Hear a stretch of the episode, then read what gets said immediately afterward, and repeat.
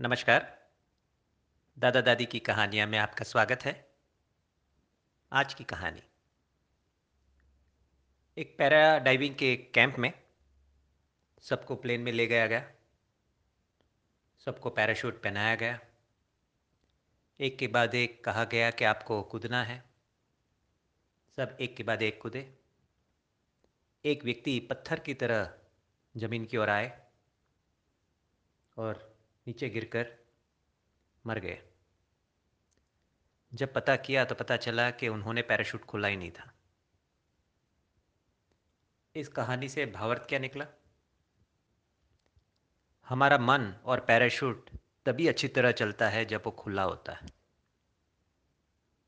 अगर एक कहानी अच्छी लगी है तो थम्सअप दीजिए और ज़्यादा से ज़्यादा व्यक्ति को इसको फॉरवर्ड कीजिए। नमस्कार।